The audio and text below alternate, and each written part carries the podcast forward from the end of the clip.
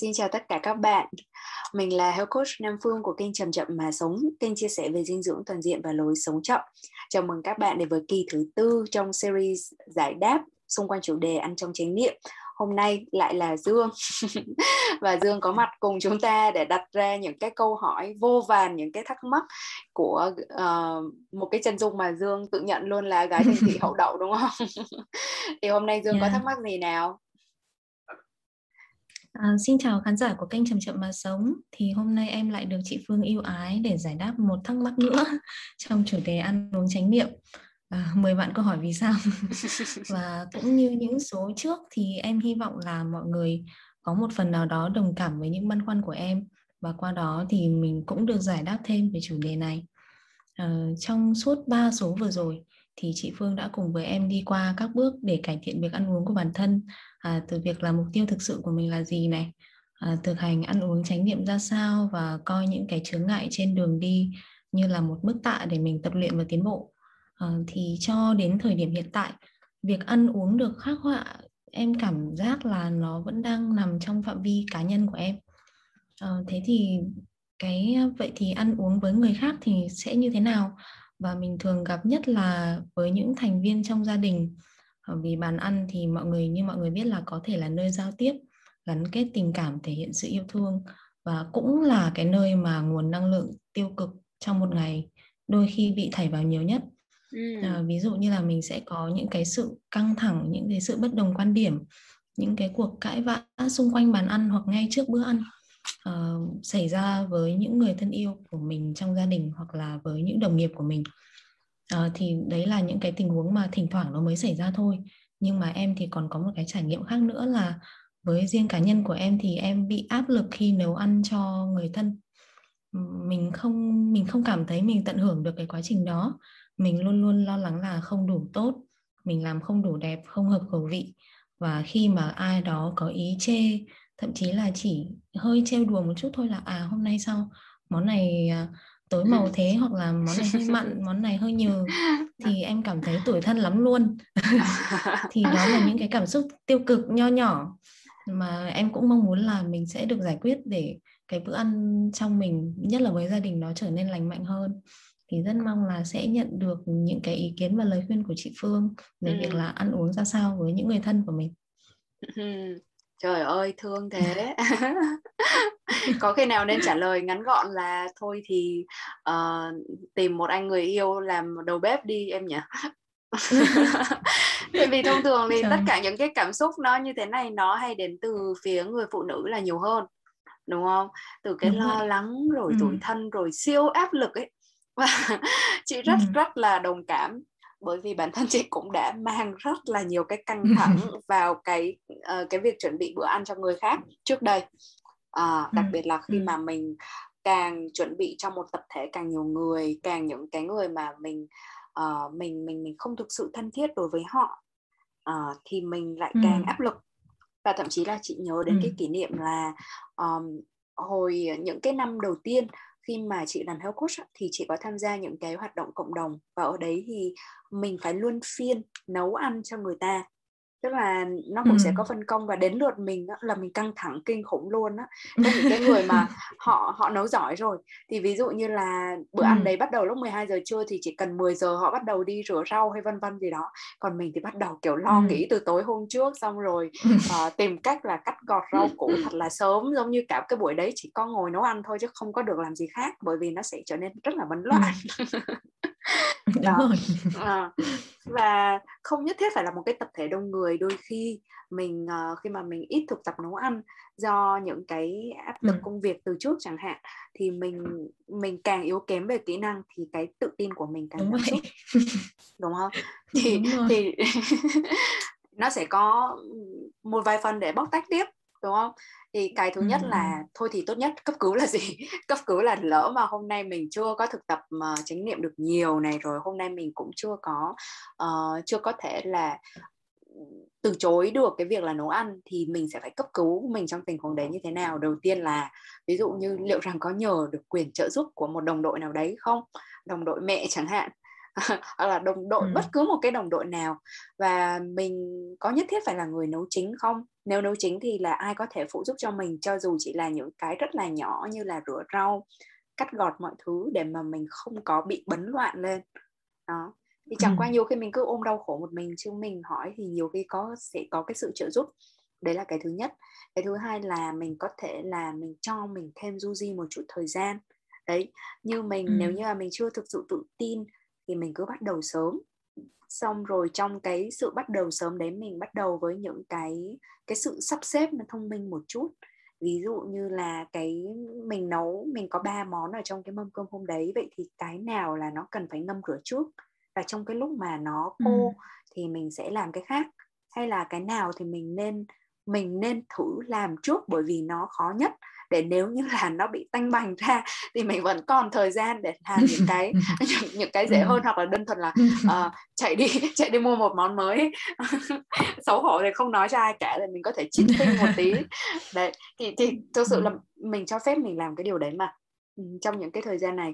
Còn khi mà mình tự tin lên rồi thì thôi khỏi nói ha, thì mình có thể tự làm được tất cả mà chẳng qua là ngon hay dở, tối màu hay là không tối màu. Thì vậy thì một lần nữa mình có thể điều chỉnh một chút xíu tư duy là tất cả những cái lời khen chê đó, thay vì mình cảm thấy trời ơi tiêu cực quá thì mình cũng coi nó là một cái loại tạ khác để mà mình đang tập luyện thì mình nâng. Và cái sự chê trách đó thực chất là nó có thể là người ta cũng chẳng sai, chẳng qua người ta quá vô tư chẳng hạn, hoặc thậm chí nó đi ra từ tình thương thì sao. Ví dụ như các mẹ thì hay chê con gái, đúng không, chê đủ thứ hết, nhưng mà nó xuất phát từ cái việc là lo lắng cho con, thương con, sợ rằng sau này nó về nhà chồng thì là bị bà mẹ chồng bà cầm chổi bà quét ra khỏi nhà đúng không. Thì thôi thì mình cố gắng hiểu được cái nỗi lo, cái sự sợ hãi mà người mẹ đang mang khi thấy con gái mình vụng về hậu đậu đó, chứ còn không thương thì người ta cũng chẳng tìm cách sửa mình nhiều đi đến thế.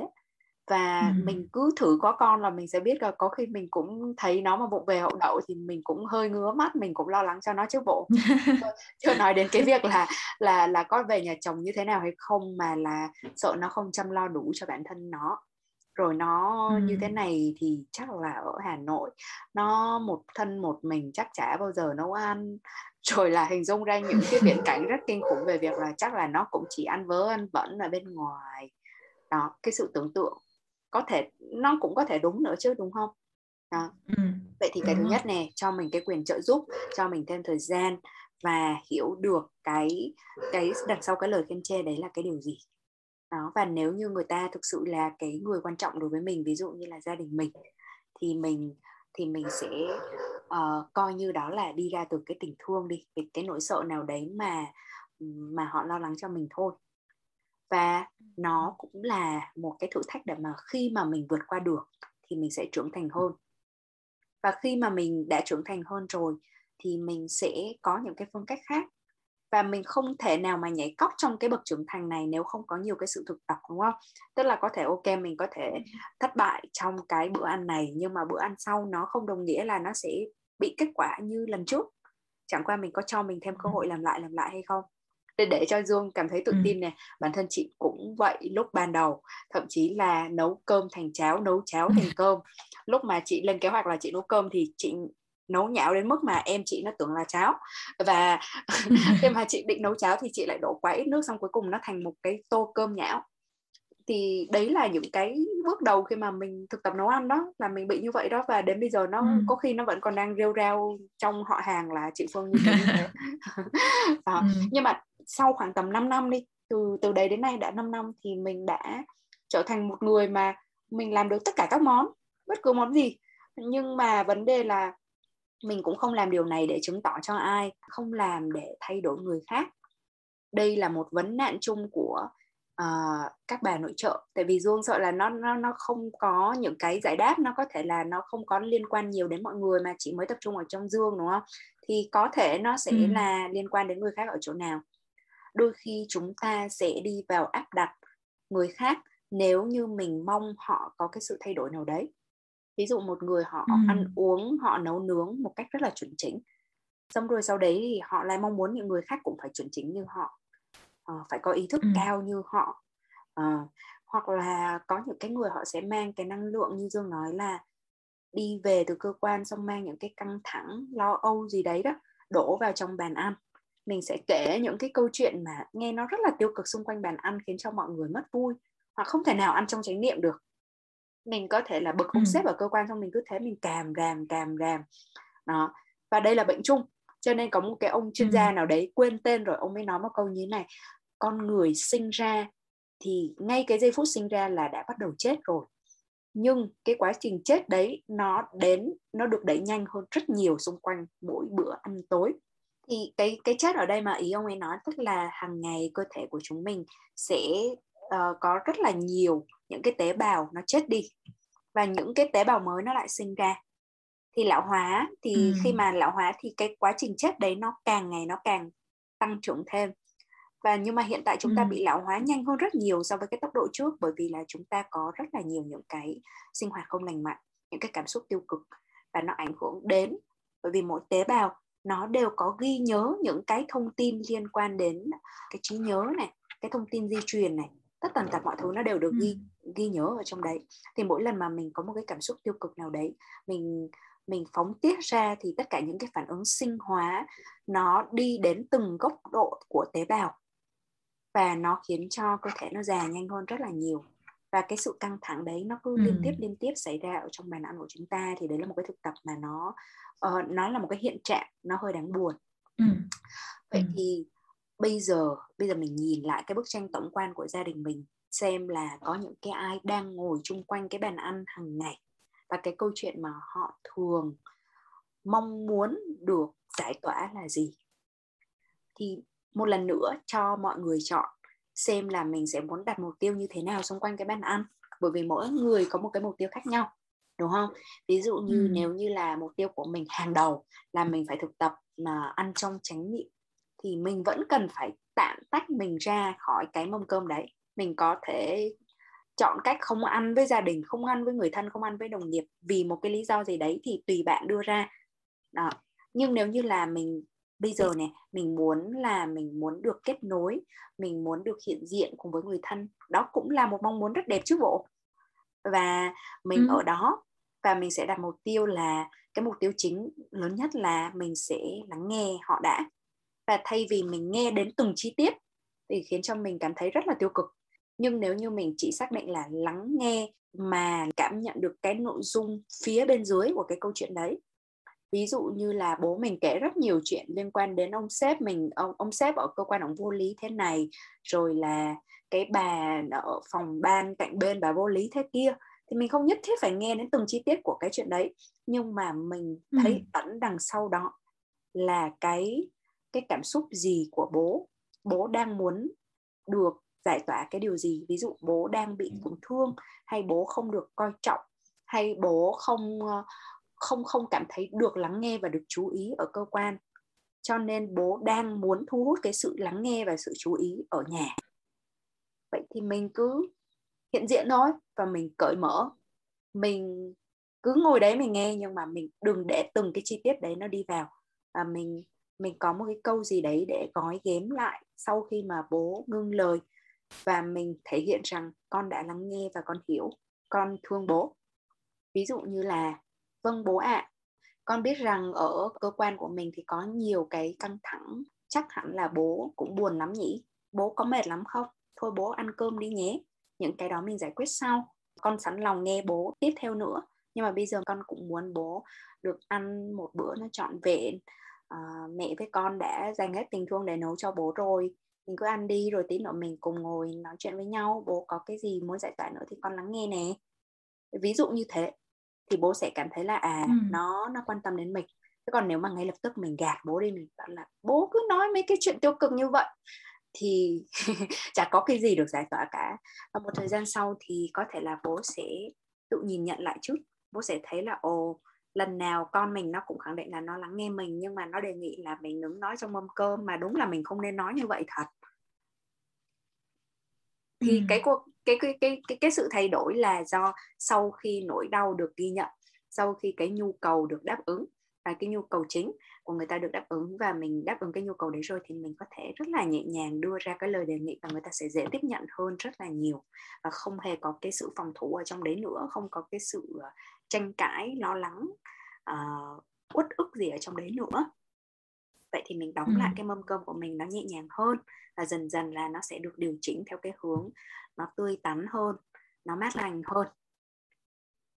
Ngoài ra còn có một cái tips nữa chị nghĩ rằng nó cũng rất hữu ích. Đó là một cái sự thật là khi mà tâm trí của mình á, nó sẽ chỉ có thể có một suy nghĩ trong một thời điểm thôi.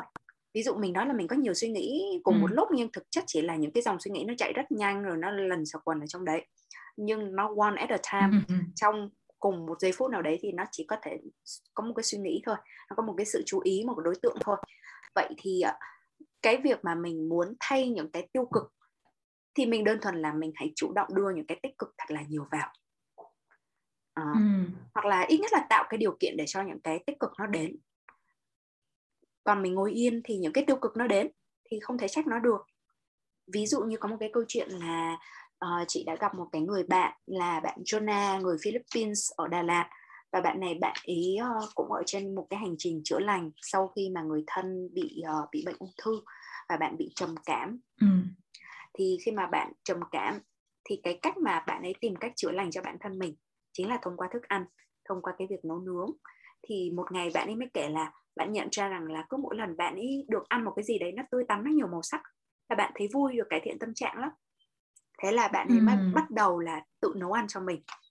Và bạn ấy nấu thì bạn ấy tìm đủ mọi cách để mà tạo màu hết á.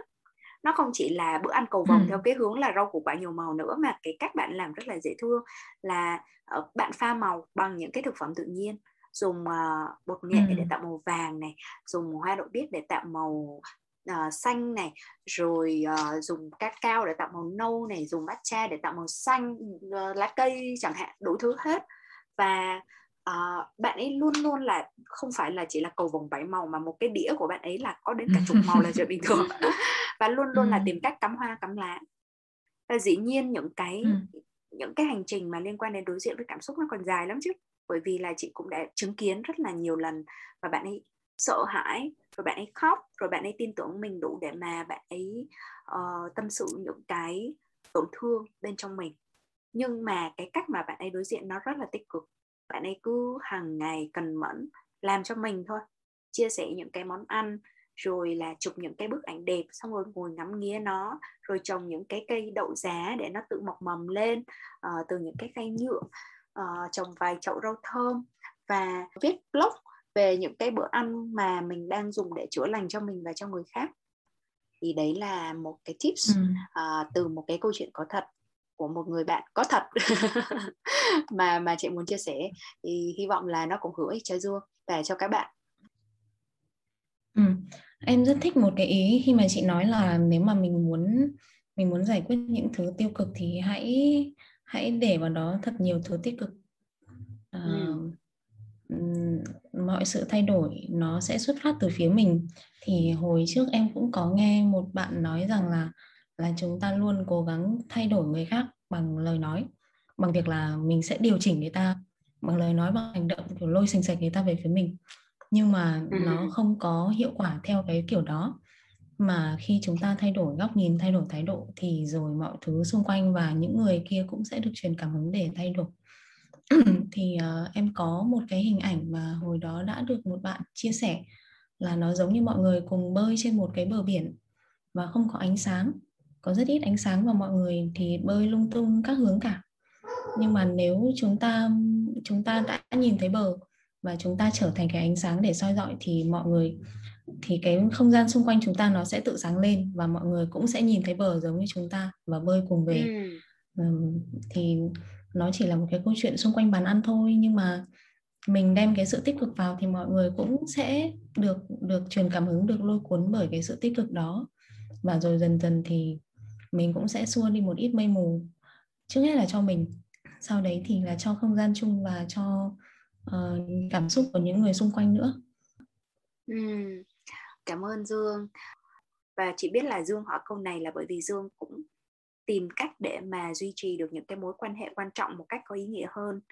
và mình đôi khi mà mình có những cái cảm xúc tiêu cực bởi vì mình thương nhau quá mà. Cho nên mình thương nhau quá mình mới tìm cách chỉnh sửa nhau nhiều đến thế, mình mới tìm cách thay đổi nhiều đến thế, và mình phải gồng lên với những cái thay đổi đó mà cái mà mình muốn.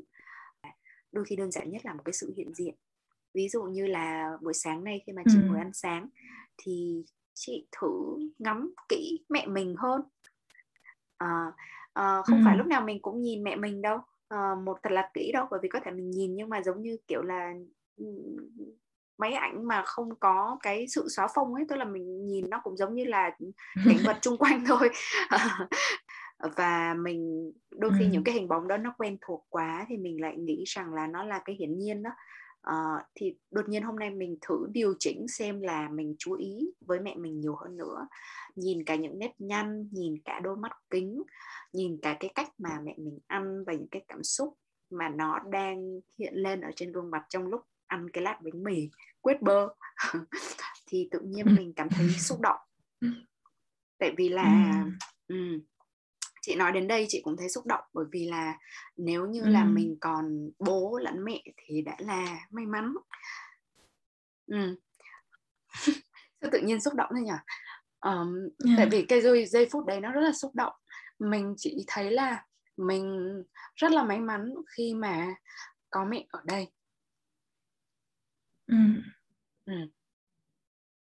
Gửi cho chị Phương một cái ôm từ Nam Định đến đầu cầu Đà Lạt, và chúc bác rất nhiều sức khỏe và niềm vui.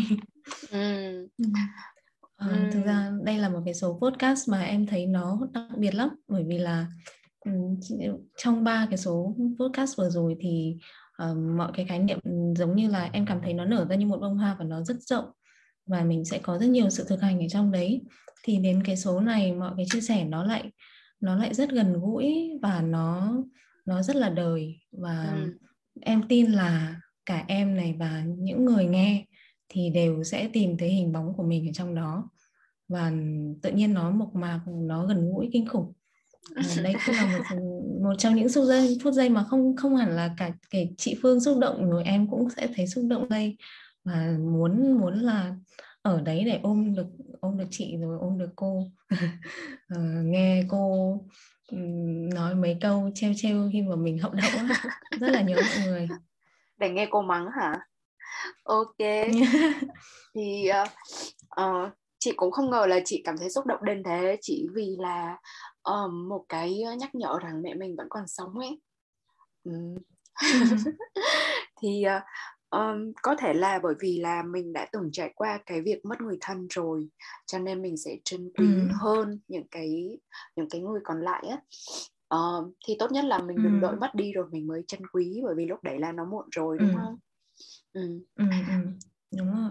Cảm ơn Dương đã giúp chị kết lại ngày hôm nay với một cái cảm xúc nó hay ho. Lâu rồi mà chị mới cảm thấy xúc động như vậy, tự mình nói ra xong tự mình xúc động thôi.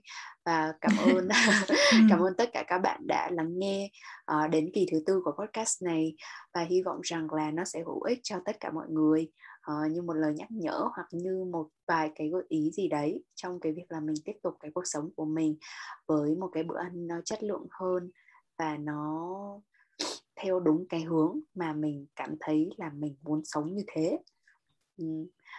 Vậy thì chúng mình tạm biệt ở đây nhé. Xin chào tạm biệt mọi người và hẹn gặp lại mọi người vào thứ 3 tuần sau. Ôm chị Phương, ôm tất cả mọi người và chào tất cả mọi người. Xin chào Dương, chào các bạn.